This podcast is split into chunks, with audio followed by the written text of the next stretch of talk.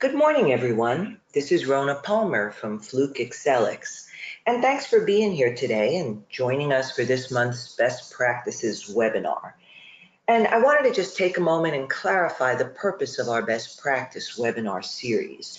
And in these, we focus less on specific technology or software or sensors and more on maintenance strategies. And we invite a speakers from a variety of industries to come and share their expertise. And I'm very pleased to have with us today from Winnipeg, Canada, by the way, shout out to our Canadian listeners. Um, I'm very pleased to have Suzanne Greenman uh, with us. This is the first time she'll be presenting, but she's certainly not new to this industry.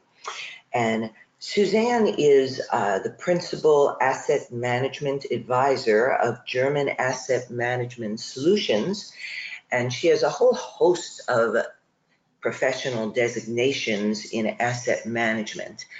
And Suzanne, oh, and she's going to be presenting today's topic, Six Steps to Effective Planning and Scheduling.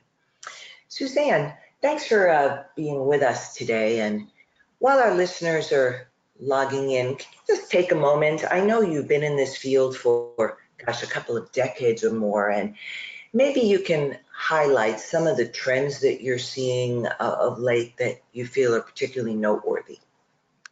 Thank you so much for having me, Rona. It's a pleasure to be here, and it's a pleasure to be speaking with everyone today. So, you know, I've been here for about uh, twenty-one years in maintenance, asset management, and reliability. And I think significantly in twenty fourteen, we had the launch of I S O fifty-five thousand family of standards, which is a group of standards for a management system for asset management. And that triggered significant changes and a lot more formalization of what is happening. And it has, in fact, it trickled down even to our maintenance practices, which is a little bit of what we're going to talk about today. As well as in the last, uh, I'd say maybe five years, we've also had a very hot emergence of Internet of Things and industrial Internet of Things, maintenance uh, four point oh, you know, bringing the application of A I and A R to, to the industry. So a lot of the way that we look at maintenance, a lot of the ways that we look at, at asset management is now being impacted by I I O T. Okay, well, that's great. I'm very excited for you to get to your presentation, Suzanne.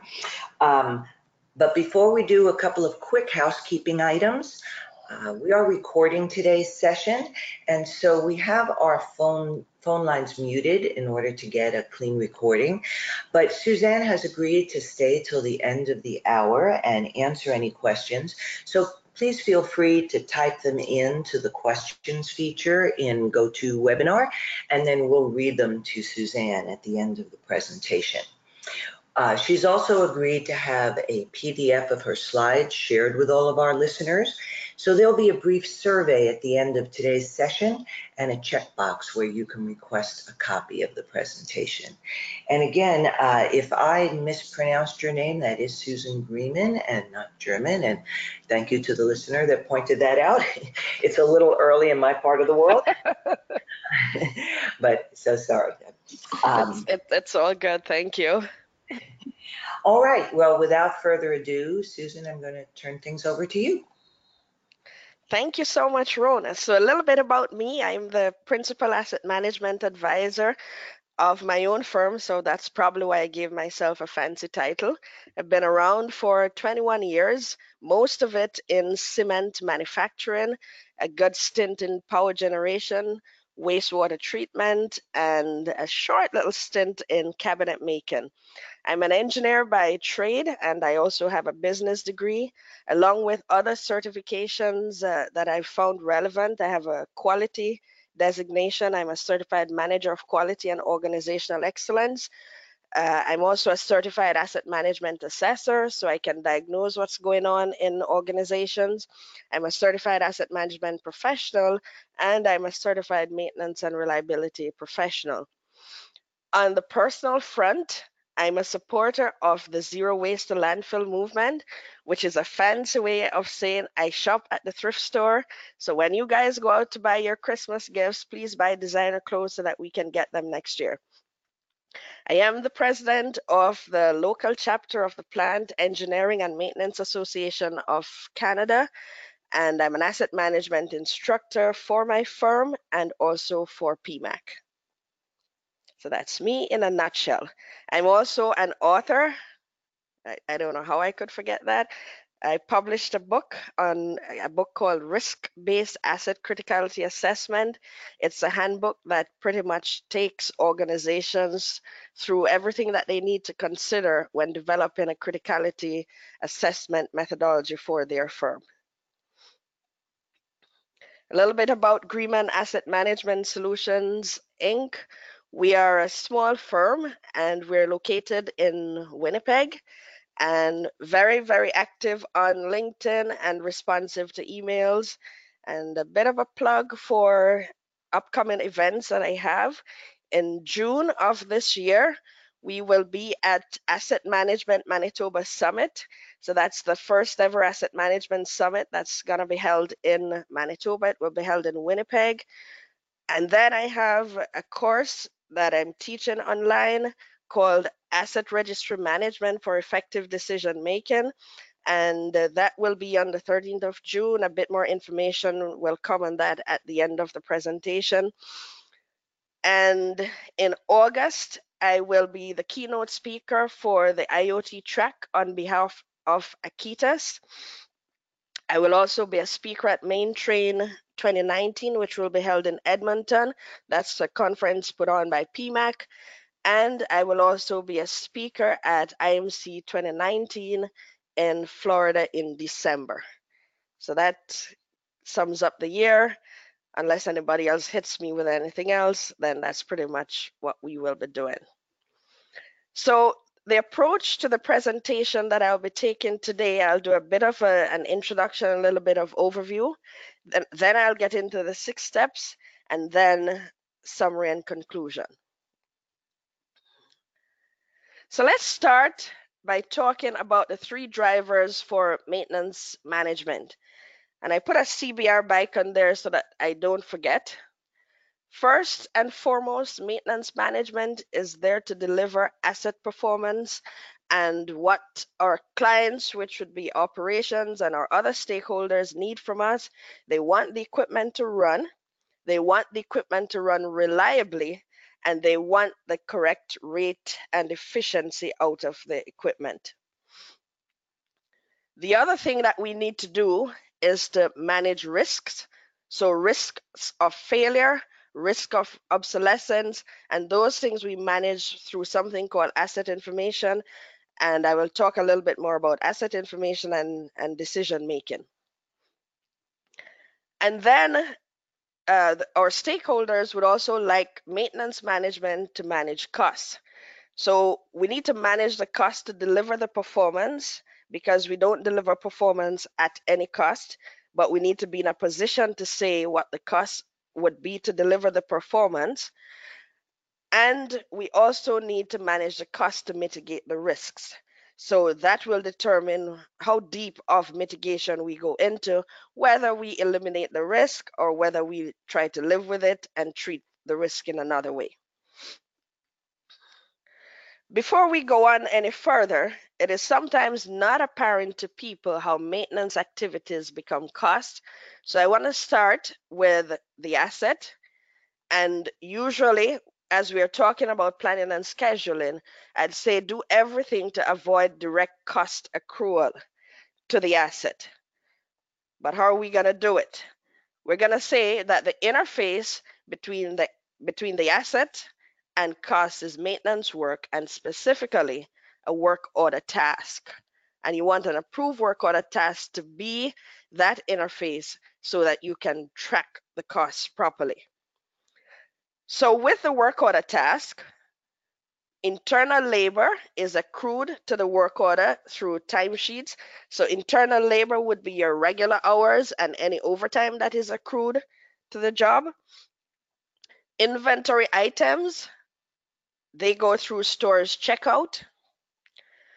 And then we have purchase requisitions, P O, and invoicing for external services and also for non-inventory goods. So if you just go out and buy something, you should still have a work order that that is being charged to. For planning and scheduling, the drivers are first and foremost to protect wrench time, manage asset information, assure asset performance, manage asset costs, and identify asset risks. So your planning and scheduling sits one level below maintenance management as a part of it to support maintenance management in delivering value to the stakeholders. So the main purposes of the planning and scheduling strategy, first of all, we need to get the work done, and we're gonna get it done through proper planning. Protect the wrench time, as we said, and the risk and the cost that we're trying to manage is to reduce emergency work as much as possible, anticipate failure, manage asset condition, and provide information, as we mentioned before, for decision making. So best practice is that we need to have eighty percent planned jobs. But in order to do that, most organizations need to do a series of business process improvements to get all the various business processes to speak with each other. And once they start to speak properly and pass information from one process to the other, then we will start to see the movement towards eighty percent planned job. And this presentation will go into what these processes are.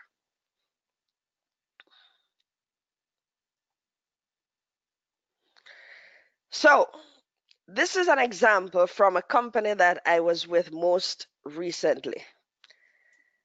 And I've seen it's not always obvious what happens to wrench time on the floor, but work starts at seven, there's stretching, safety, and then the fitter is collecting the work orders. All of that went on until seven thirty. seven thirty, he walked out to the job site, but as he was walking out, he stopped and he greeted his friends and chatted a little bit about what happened last night and yesterday evening and the game and the Jets and on and on. seven forty-five to nine o'clock, he did go and assess the job, realized what parts he needed, so then he went over to the parts cage. But then nine o'clock was time for a break, and on and on and on, and you see where this is going. The long and short of it is that between seven and and twelve noon, one hour was spent on tools, one hour, because he was eventually reassigned to a new a new task.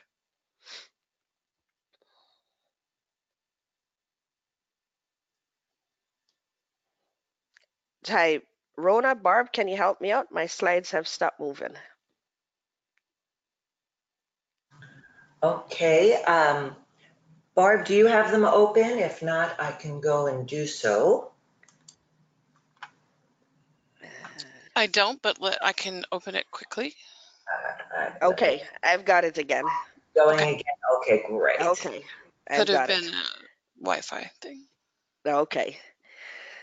So let's examine the connection between planning and wrench time. So Doc Palmer, who uh, quite famously wrote a book and did a lot of research into planning and scheduling, he says, typically, wrench time without any planning is at about thirty-five percent. In most organizations that I've been in, it is way less than that. But if you have planning, you can get up to fifty-five percent. So he imagines that just doing the math, that is a one point five seven fold improvement, which means that if you have a planner with thirty persons, then you can actually perform the work of forty-seven people. So one good planner gives you a seventeen person fold increase. However, I'm gonna say that you must have the right planner, and your planner must be well supported. So why do we want to manage asset information? We want to manage asset information because the thing that we call the asset life cycle is really a series of decisions that happen over the life of an asset. Okay, so when you think about it, from you acquire the asset or from you even think about it, you're making decisions all the way down. What are these decisions? Which asset to buy? Should I repair or, or replace? When is the time to do maintenance? How, how much spares should I stock? So if you are delivering value through making decisions, then you want to make the best decisions possible by combining your financial and operational uh, tactics. And then to make the best decision, you need adequate, accurate, complete information. And that is why we want to manage asset information. I D Con, an organization out of the U S, breaks down uh, planning and scheduling very, very simple as being a process of identifying work, planning work, scheduling work, executing work, recording work history, and then closing it off with a continuous loop of continually analyzing the performance of work and the performance of the assets.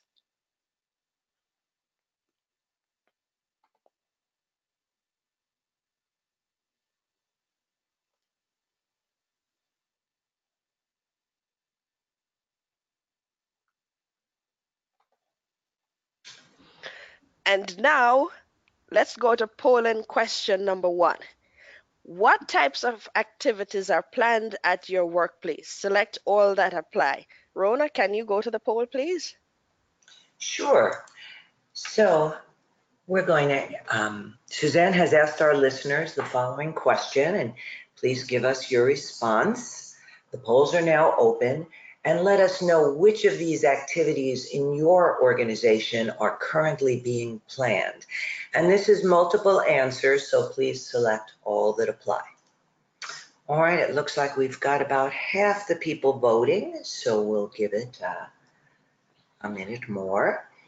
And again, I wanted to reiterate that there will be a copy of the slides that will be made available at the conclusion of the presentation. Okay, looks like we've got about eighty percent, so a couple more seconds. Perfect. I'm going to go ahead and share the results. So, Suzanne, it looks like eighty-eight percent, wow, are planning P Ms. fifty-one percent are planning predictive activities. sixty-six percent corrective, sixty-six percent outsourced, and seventy-nine percent say they're planning project work. All right, back to you, Suzanne. Thank you, excellent. So we have a, a mixed bag. Let's delve into this a little bit deeper. So of course, you already know planning and scheduling is the heart of maintenance. If your planner is not central in your maintenance department, I could almost say that you're not doing it just right. So there is a, a, a misconception that only preventive maintenance activities should be planned by the planner. So I'm here to tell you that preventive maintenance, predictive maintenance, all your condition monitoring, corrective work that is non-breaking, and such other things such as rebuild work, outsource work, capital project work, the part of it that involves maintenance interfaces, those things should all be planned. And I put overhaul, shutdown, turnaround here in red because that is more of project management and it requires project type thinking. So usually when I set up a planning team, I use a different planner. Not so much in terms of person, but somebody who is not doing day-to-day planning and week-to-week planning to do overhaul planning, just because of the fact that you're planning months in advance. You need to think of it like a project because you're also coordinating a lot of resources and a lot of activities. So all of these are what the planner is dealing with on a regular basis and planning. So what are the six steps that we talk about? So first is, and I'm gonna do this from the perspective of the planner, of what your planner would say to you if your planner were able to tell you what needs to be in place in the organization. So step number one is to have a good asset registry, then have a good maintenance strategy, then a good work management strategy, good inventory strategy, properly sculpted roles, I can't say this enough, and finally, K P Is to monitor and review performance, because this is how we get continuous improvement. So your asset registry contains what you have defined as a managed asset and also your asset master data. So the first thing that needs to be understood and accepted in an organization is what is an asset in the organization. So we call those the managed assets. And I like to use a pump when I talk about this and pick on my electrical folks because I'm an electrical engineer, and ask this question. So when people look at a pump, the mechanical people look at the pump, the motor, so the wet end and the motor and everything on it, and they say that's the pump. I'm telling you, from the electrical side, when we look at it, we see our motor separate, and we might even want you to recognize any device that we have on it. So if you have vibration sensors, we might want all of those to be considered assets. So it is important that the organization has a standard and has defined what an asset is in the organization. And so that definition should include what is an asset, what is a child asset, and what are components, which are those uh, rotating parts or moving parts that can be put on any asset and reside in location rather than the assets themselves. And they also rotate through stores, so they usually have a stock number associated with them. In addition to that, you need to have a management of change process to decide how something becomes an asset and who can make that decision and how does the status get, get changed, right? Your information standards that accompany that is that list of criteria that you have documented somewhere to say, these are the conditions under which something is recognized as, as an asset. And this criteria could involve, does it have an impact on safety? Is there any regulatory requirement for establishing it as an asset? Is it a high cost item, et cetera? So it is, it is all dependent on what your organizational context is. Your asset master data has the asset data record, the configuration, inventory data, Uh, your maintenance strategy information, and your asset specification record. So let's start with unique asset identification. There are three ways to identify an asset uniquely. The first is an asset identification number, and that asset identification number could be an intelligent numbering system that you use, or you could be using a system-generated number. I've seen it done both ways, and I can say the advantage of having the intelligent numbering system is that once anybody sees the number documented, they know exactly where that asset is and to what process it belongs, and then you can go further and tie parts to it. In some organization, that is not worth the pain, so they go to system-generated numbers, which means that your C M M S is what spits out the number. In that case, you're not expecting anybody to recall the number or to tie the number to, to any activity, because then that would be a number that resides in your C M M S only. The other way to uniquely identify the asset is what is called an asset tag. So this is the number that uh, you would see associated with instrumentation in P N I D diagrams. This number would also most likely be on the asset uh, physically. And then the asset description. And I'm going to get into each of these in a little bit more detail. So before I delve into asset description, I like to talk about classification, because classification gives you an opportunity to include the class in the description. I prefer to use I S O fourteen two twenty-four as the guide, because it I S O fourteen two twenty-four was um, developed for the oil and gas industry, but has been accepted across many asset intensive industries. And what it really outlines is a hierarchical three level approach, with level one being the asset class type. So depending on what industry you are in, you might see this as equipment class type. Level two is the asset or equipment class, and level three is the asset type.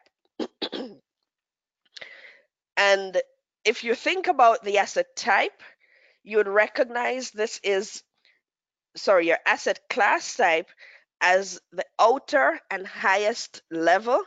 This is most likely what your accounting system would recognize in your fixed asset registry, and your, your financial system would tie useful or economic life and depreciation to your asset class type.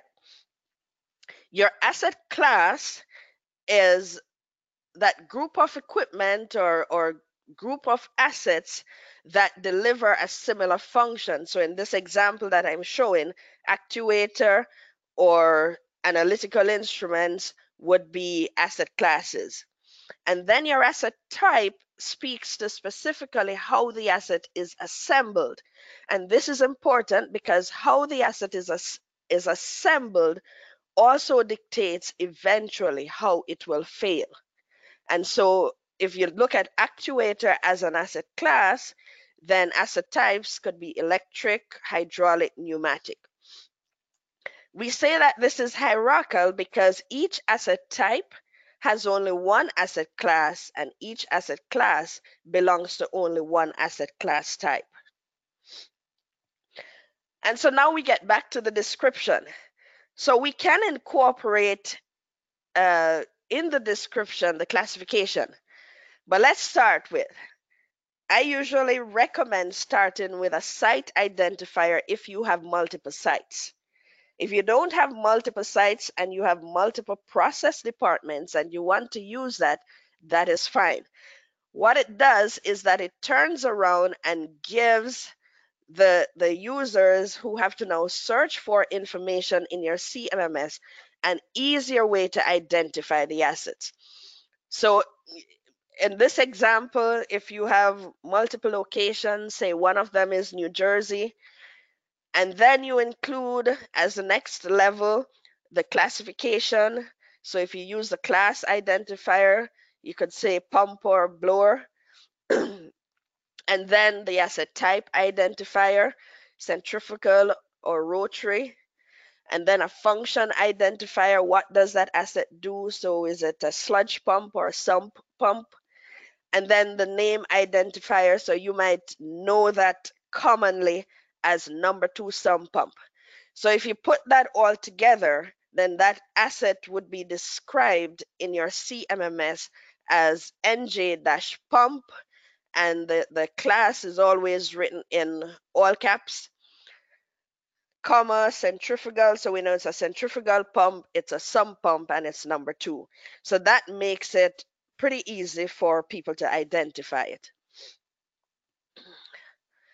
And then we get to asset hierarchy, and the asset hierarchy is really a parent-child relationship to facilitate cost and work roll-up, so that at the highest level of the organization, we can see what's going on with, with cost and what's going on with work. The reason that we spoke about defining your assets earlier is that only managed assets should be in your hierarchy. And as you're going through and building your hierarchy, you want to do everything to avoid too much granularity.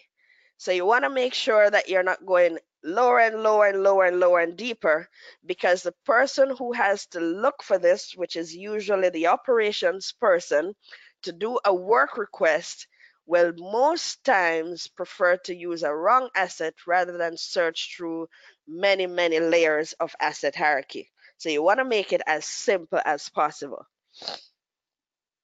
So here is an example, again, pulling from I S O fourteen two twenty-four, where you have the business unit, the plant site, and, and this is a template. So when you do the actual one for your organization, it will look very different and it may have several pages to it. The process departments, in this case, I used uh, a cement uh, a cement mill, cement uh, grinding operation. So raw grinding, blending, and kill feed, those are all process departments in a cement uh, process. And then you get to the main asset systems, and then you get to child assets or components. The asset specification record, this is what now contains all the technical characteristics of the assets. And when we go to set up specification templates, because each asset should be attached to a specification template, we tend to do that based on the asset class or the asset class or the asset type. So what do I mean by that? So if, for example, you have motors as an asset class, then you can do a specification template for motors, which means that you would have a template that has, for example, horsepower, voltage, frame size, R P M. And so you attach that to the asset. So whenever anybody is setting up a motor and that template is attached, it will automatically ask for those information to be filled in. For some classes, the, the various types within the class are different. And so you can't do it at the class level, you have to do it at the type level. Now, once the specification record has been built, you have to be very, very careful about how it is changed.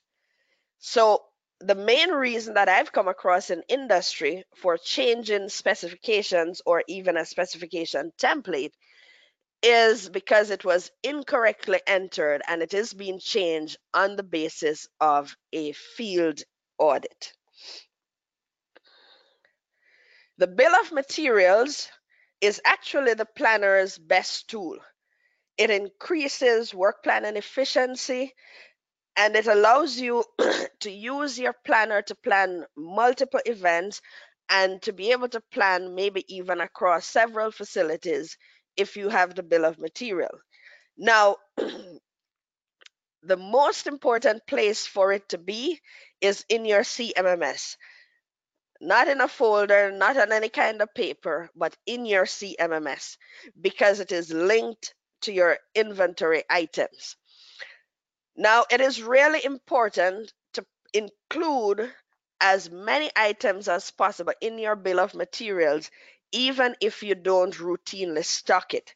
This is because it will help you to carry information on it so that when you do need it, you can find the supplier, you can identify the item quite easily. The asset criticality is about prioritizing assets for decision making. Your P Ms and your predictive work that comes from your, your R C M exercise should be prioritized using criticality. And I want to make the distinction that you are not using your asset criticality, even if you do a risk-based one like what I recommend in my book, you're not using the criticality to determine the maintenance strategy, but to prioritize it. You also use criticality to prioritize work that breaks the schedule. So if work comes in for two assets and one is a more critical asset than the other one, then you may opt to work on the more critical one, depending on your resource availability. The other thing that you should be using your asset criticality to do is to prioritize your capital budget for your plant renewals and other such activities. And of course, if you have risk mitigating programs, then you also use your asset criticality to prioritize there. If your criticality needs to change, it is it also should go through a change management process. This is because your criticality methodology should include how the asset impacts the business drivers of the organization. So if that is changing, it means that either the business drivers are changing, or you have done something in the plan to change how, how the asset impacts the drivers, and that should go through a management of change process. And if you're looking for standards and, and templates for asset criticality, I've contained them in a book there that I wrote, not plug-in for the book, but it has a, a world of information if you want to get more information on asset criticality. The second thing that is essential to planning is to have a good maintenance strategy, which includes how you plan to approach maintenance. So what is your philosophy? And then what is the actual equipment maintenance strategy and where does it come from? So in a lot of organizations, when the asset is first acquired, the maintenance strategy comes from the O E M. Bear in mind that this is very, very conservative. It is like doing the services on your car. It's very conservative, and it is designed to ensure that your asset doesn't fail, at least within the warranty period. And then other organizations up to, which is what is best practice, is to implement an R C M program, which will take you through your failure mode effect criticality analysis. And just a note here to point out that the criticality in your FEMCA is not the same criticality as your asset criticality. The criticality in your in your FEMCA is really the criticality of the failure mode in order to prioritize the failure mode. At some point in time, once you have been running for a little bit, you will want to do a maintenance optimization, a P M O, opt optimization activity, which means that you're gonna go back and look at the failures that you're having, look at the P Ms that you're doing, look at the predictive maintenance that you're doing, and see if the P Ms and, and P D Ms that you have in place are actually geared to preventing the failure. Another important part of your strategy is resourcing and failure management. So let's talk about the types of maintenance that we just showed on the screen. Preventive maintenance is your time-based change out of, of components and, consumer, and consumables. So if you're going into the asset every three months and you're doing something, or if you're doing it by run hours, it is still a P M. However, if you're simply inspecting and looking, if you're doing condition monitoring, then that is predictive in nature. Predictive maintenance does not fix a failure, it does not correct the failure, it only measures the extent of the failure and it tries to predict when it will begin to impact your ability to deliver value from the asset. Condition monitoring is quantitative in nature, which means that the the information comes from instrumentation, while condition assessment is qualitative, which means that the information comes from human sensory perception and best judgment. So if you do a checklist for visual inspection, that is condition assessment. If there is a checklist for vibration assessment, then the vibration analysis, then that is condition monitoring. Run to failure should be a deliberate action that should also have emanated from your failure mode effect criticality assessment, which means that it is not devoid of strategy. The other strategies that should accompany it is, if we're going to run this asset to failure, are we going to stock replacement parts? Can we afford to take it offline? Or are we going to stock a replacement asset that is fully serviced and assembled and just waiting to be exchanged? Those are the strategies that should accompany a run to failure strategy. So your failure management program really should begin with your failure mode effect criticality assessment, which should then give you your failure modes, which should give you your failure codes.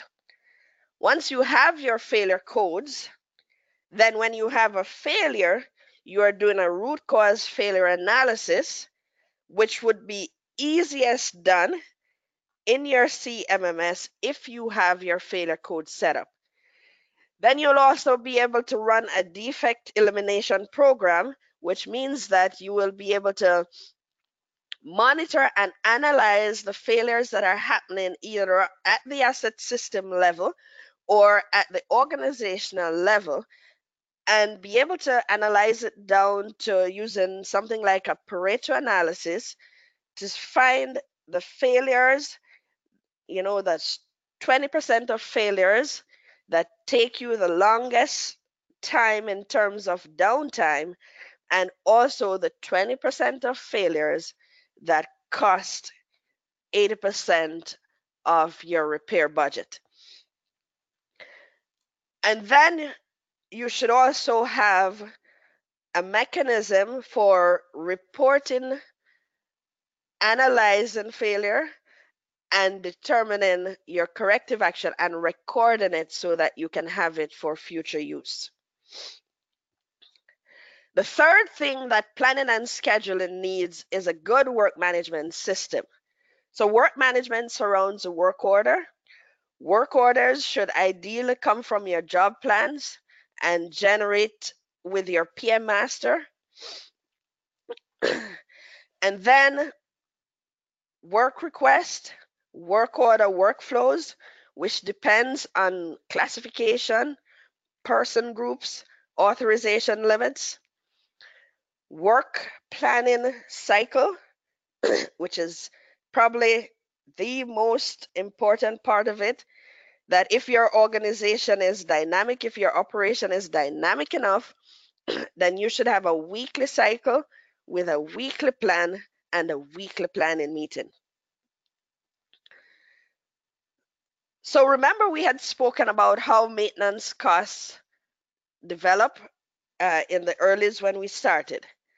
So the basis for accurate cost accrual is, when it comes to labor, to have your trades defined and assigned in your C M M S, to have accurate labor rates and material costs. And the labor rates here do not need to be your fully loaded cost that includes health insurance and all of that. We just need a rate, because the numbers that end up on your maintenance cost report are not absolute numbers. They are for comparison only. So materials come from your inventory items in your C M M S, and your services costs come from your purchase order system. So whether your purchase order is done through your C M M S or interface through your enterprise resource planning. So a lot of companies have a C M M S in one, using one software, and an E R P that does your, your business, financial planning, uh, invoicing, purchasing in another software. That's all good. They just need to be interfaced and, and talk to each other. The other thing that we must have for accurate cost accrual is an accurate asset hierarchy and strict work order rules. So some of the first rules that I would say need to be in place is that, first of all, the work order is the only basis for work to be done. So anybody who is working on the asset must have an approved work order. And each job should have its own work order, including outsourced work. And if you have, so a lot of people have the blanket work orders that they put in January. They have the planner sit down and write blanket work orders for the first week of the year when work starts. That's generally not good practice, because each job should have its own work order. Because if you never close the work order, the costs don't roll up and you don't know what the what the ultimate cost of maintaining the asset and all the work that's done to it, you don't have that record. Work order tracking happens through your C M M S. And of course, in work management, work order is the heart and center and soul of it all. The work order workflow is what is used to manage the execution of the work. The workflow is what passes the work order from one person to the next, and it is based on work classification. So the workflows manage the flow of information. It indicates whatever your organizational process is. It should start when the job is initiated, usually through a work request, and end when the job finishes, with either the work order being completed or closed, or with other, there are other activities such as re, the return of materials. This work order workflow is mapped in your C M M S, and to route the work order through the system, through the workflow, you need to have a good classification system for work, good statuses, person groups defined, and authorization limit. And I just want to pull one here as an example. So this is an example of a work order workflow, and it looks a little bit complex, but you're going to find when you sit down to document it and indicate the roles for each person. So what operations does at the at the top, then what the planner does, what the executing foreman does, and if you have an engineer in the system or a superintendent, what that person does, and if you have somebody that deals with stores and, and materials, somebody that kits your parts and returns them, then what does that person do in relation to the work order? So this is an example of a work classification system. Again, we talk about using work class, work category. This is just one example of something that I did with one of my clients. Uh, when you do it for your organization, it could be completely different. For example, I tend to frown upon uh, the use of things like administrative categories, because it introduces Uh, a phenomenon where people add time to the work order just to make up eight hours. So you do want to be careful with, with stuff like that. But essentially, the work class and work categories could then be linked with work priority so that so that the the person who is doing creating the work request would only need to put, for example, the work class in and the work category, and then the rest of information would, would autofill. So work classification routes the work. It helps you to sort the backlog. And if you have these properly set up, you will be able to do some basic K P I calculation in your C M M S. So what is this person group that I speak about? The person group is the classification of the users, so whether you have planners or supervisors, whoever they are, but each person in your C M M S should belong to a person group. Each person group should have statuses that relate to them, and each group should have their authorization limits, and each group should have ownership of certain documents, so that we know that we're not asking the planner, for example, to generate a work request, because the work request should be generated by the person who is observing the defect, and the work order should then be generated, planned, and approved by the planner. So here is an example of a typical planning cycle. And in the planning cycle, we essentially list the person groups and just track an entire week and show what each group is supposed to be doing each day of the week. And this needs to be communicated to all the stakeholders so that everybody knows what they are to do. And operations, for example, understand that they are paramount in the planning activity and that they are usually the first line in planning. The weekly plan is the main deliverable of the planner. So it is the end result of the planning cycle.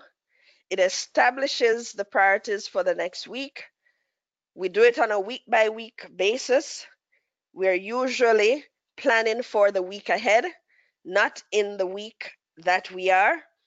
It contains all planned work, so all the P Ms, all the P D Ms, all the corrective works that have been planned need to show up on, on the plan so that we work from one single plan, not everybody having their own plans. Bear in mind that the priority for the week is determined by operations, and consideration is given to resource availability. The planning meeting should be chaired by the planner. So let's take another polling question. Does your organization have a documented planning cycle? Rona, can you launch the poll, please? All right, the polls are open. Simple yes, no. One quick note, um, there's so much great content here and we might run a little bit over today. We promise to share a copy of the recording with all listeners. And if we don't get to your question, please feel free to type in your questions. We'll make sure that Suzanne, that we answer them via email after the session if we don't get to them today. So don't want to, don't want you to miss anything. All right, well, let's go ahead and share the results. It looks like thirty-eight percent are saying they have documented planning cycle. sixty-two percent uh, of our listeners saying no, current planning cycle is not documented. All right, Suzanne. Thank you. All right, let's see if we can speed this up a little bit. But it's a, it is important to document your planning cycle and communicate it to all the stakeholders. Ah. Your job plans is your standard task list. So it's standardized, can be used to create multiple work orders.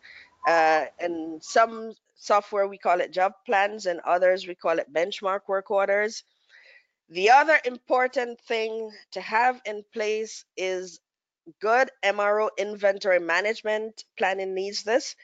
And, and this is normally done through your C M M S.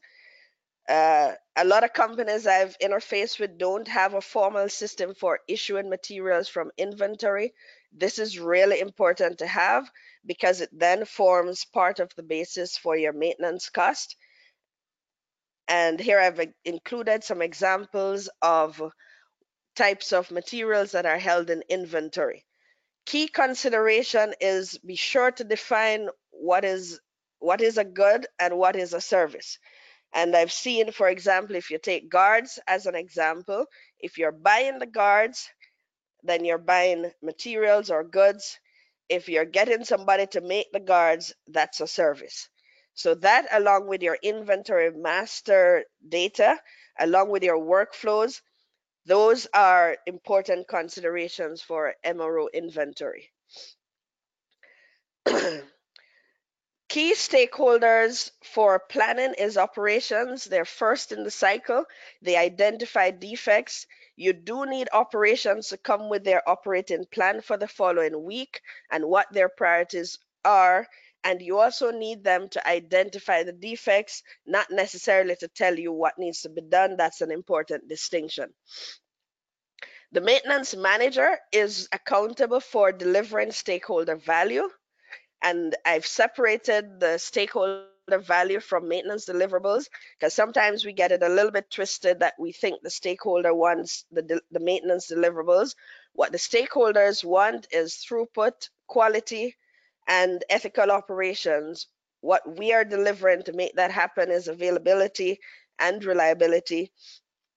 And we need the maintenance manager to understand maintenance processes and to be able to shape the rules, because the first person that's going to transgress and ask the planner to do something that's not in the planning rule is going to be the maintenance manager. So that's why we need them to understand maintenance management processes. The tradesman is skilled, qualified, and because he is, and right now in very short supply, we need to keep him on tools. That's where the tradesperson is most effective. The planner is the coordinator of maintenance activities, custodian of information, and the most effective arsenal that the planner has is a competent maintenance manager.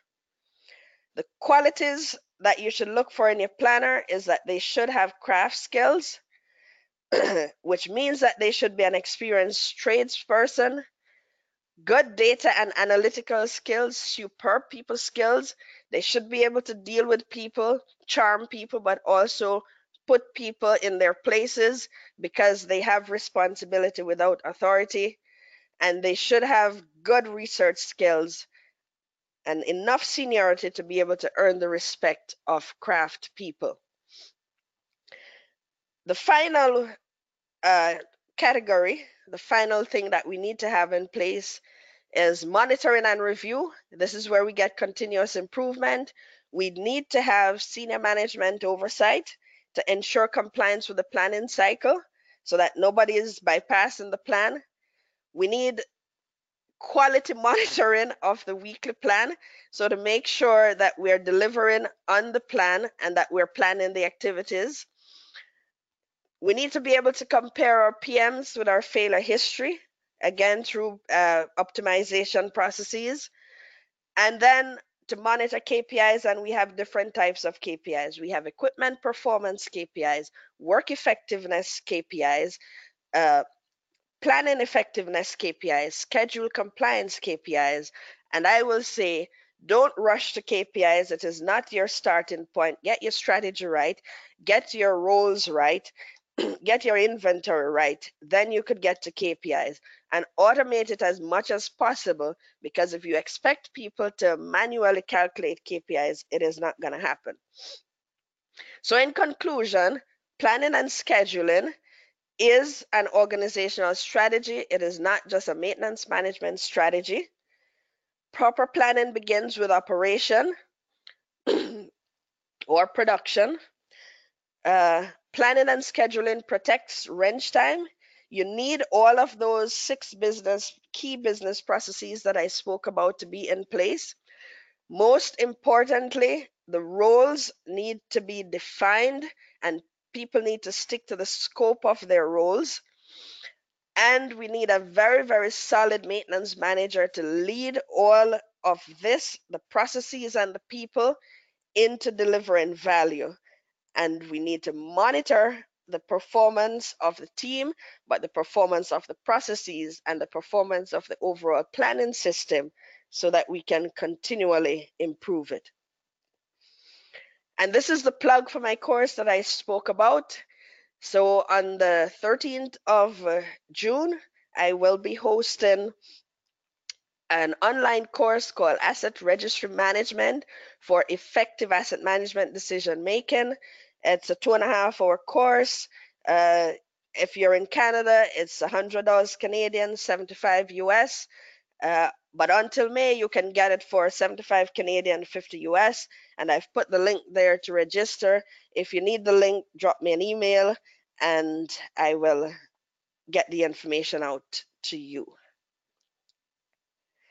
And so, any questions? All right. Well, thank you so much, Suzanne. And to our listeners, we've had so many questions come in. Uh, we're going to stay open a few more minutes and answer a few of them. But if we didn't get to your question, please feel free to type in any that you have and we'll do a follow-up email to get you answers. But in the meantime, Suzanne, um, let me ask you, you showed in depth how uh, the nameplate information is so important in being able to define your assets. And when that changes, can you share how you hold vendors accountable to make sure they communicate that information to you? Because it is so critical to have the proper identification. This is this is a key question. So let's take it back to how we had developed our specification template in the first place. So one of the things that need to happen is that as a part of the procurement process, your asset information template needs to be included with your purchase order and sent to your vendor, and they need to fill it up so that your planner does not have, or or your clerk or whoever is putting that information in does not need to go to the, the nameplate to record it. So for example, if you're buying a pump, the same time when you send the purchase order and you include lines on the purchase order that the vendor is required to complete your, your specification template, and then that information comes back.